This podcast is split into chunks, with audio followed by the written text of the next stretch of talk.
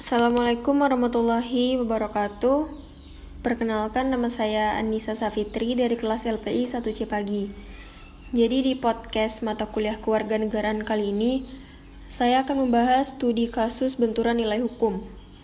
Yang pertama, eh, berikan tiga contoh studi kasus yang menggambarkan benturan nilai hukum yang sering terjadi di masyarakat Indonesia. Berikut ada tiga kasus yang terjadi di Indonesia. Yang pertama yaitu kasus kriminalisasi pemulung.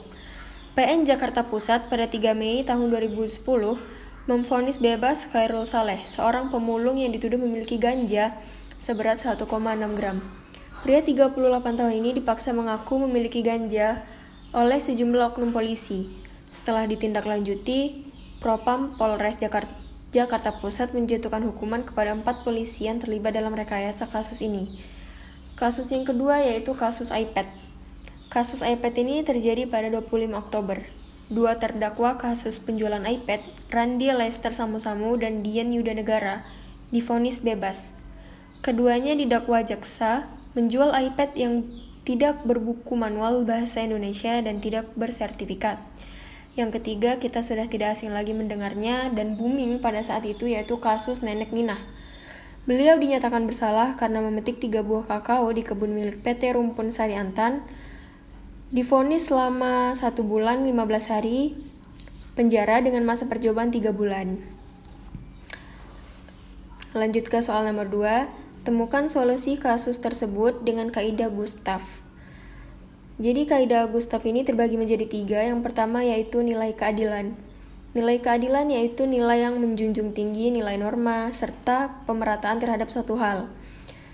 Menurut saya, kasus nenek Mina seharusnya bisa diselesaikan dengan cara kekeluargaan, mengingat umur beliau yang sudah tua dan latar belakang beliau yang menjadi pertimbangan untuk difonis. Yang kedua, adanya kemanfaatan. Penganut aliran utilitas menganggap bahwa tujuan hukum semata-mata untuk memberikan kemanfaatan atau kebahagiaan yang sebesar-besarnya bagi sebanyak-banyaknya warga masyarakat. Penanganannya didasarkan pada filsafat sosial bahwa setiap setiap warga masyarakat mencari kebahagiaan dan hukum merupakan salah satu alatnya. Dan yang terakhir, kepastian hukum.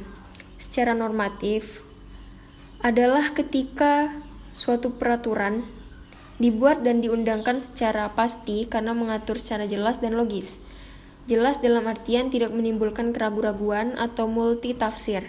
Sedangkan logis dalam artian ia menjadi suatu sistem norma dengan norma lain sehingga tidak berbenturan atau menimbulkan konflik norma. Ya, jadi itu saja podcast dari saya. Eh, kurang lebihnya saya minta maaf. Wassalamualaikum warahmatullahi wabarakatuh. Terima kasih.